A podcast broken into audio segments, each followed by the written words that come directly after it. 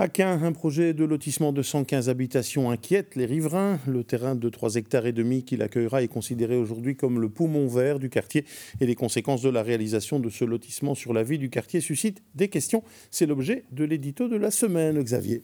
Et eh oui, comme souvent, en pareil cas, l'annonce de la construction d'un lotissement à Quin n'a pas vraiment réjoui les habitants du quartier. On pourrait évidemment les taxer de nimbistes, refusant un projet qu'ils trouveraient sans doute bien conçu, mais ailleurs. Ce serait pour le moins D'abord parce que, soyons de bon compte, n'importe lequel d'entre nous, jouissant au fond de son jardin depuis des années du calme et de la perspective dégagée offerte par un champ tranquille, eh bien verrait d'un mauvais œil l'arrivée d'un lotissement de 115 habitations, aussi joli soit-il, c'est humain. Ensuite, parce que les nuisances qu'engendrera le chantier, la problématique liée à la gestion de l'écoulement des eaux pluviales, les problèmes de mobilité réels générés par l'introduction d'un important surplus de charrois, les implications sur l'écosystème du quartier, pour ne citer que les principales préoccupations des riverains sont totalement fondées. Mais comme souvent en pareil cas, il serait tout aussi injuste de faire passer le promoteur du projet pour un infâme personnage qui vient gâcher la vie des riverains.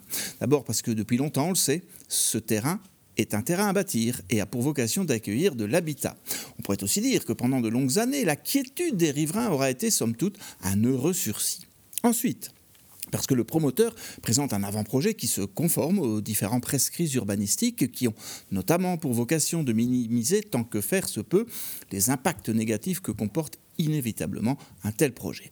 À ce titre, réunions d'information, études d'incidence et enquêtes publiques sont autant d'outils qui permettront, non pas de concilier tous les points de vue, c'est une mission impossible, mais à tout le moins d'encadrer au mieux un dialogue que l'on espère constructif entre promoteurs et riverains et de s'assurer du respect des prescrits et obligations urbanistiques et autres. Enfin, au-delà de tous ces aspects pratiques, certains se sont interrogés sur la pertinence d'un tel projet.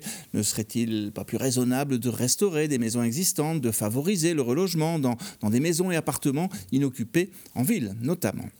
La solution est tentante, mais encore une fois, tout n'est pas si simple. Peut-on réellement en vouloir à de jeunes couples, par exemple, de préférer à un appartement en ville une maison disposant d'un petit coin de jardin?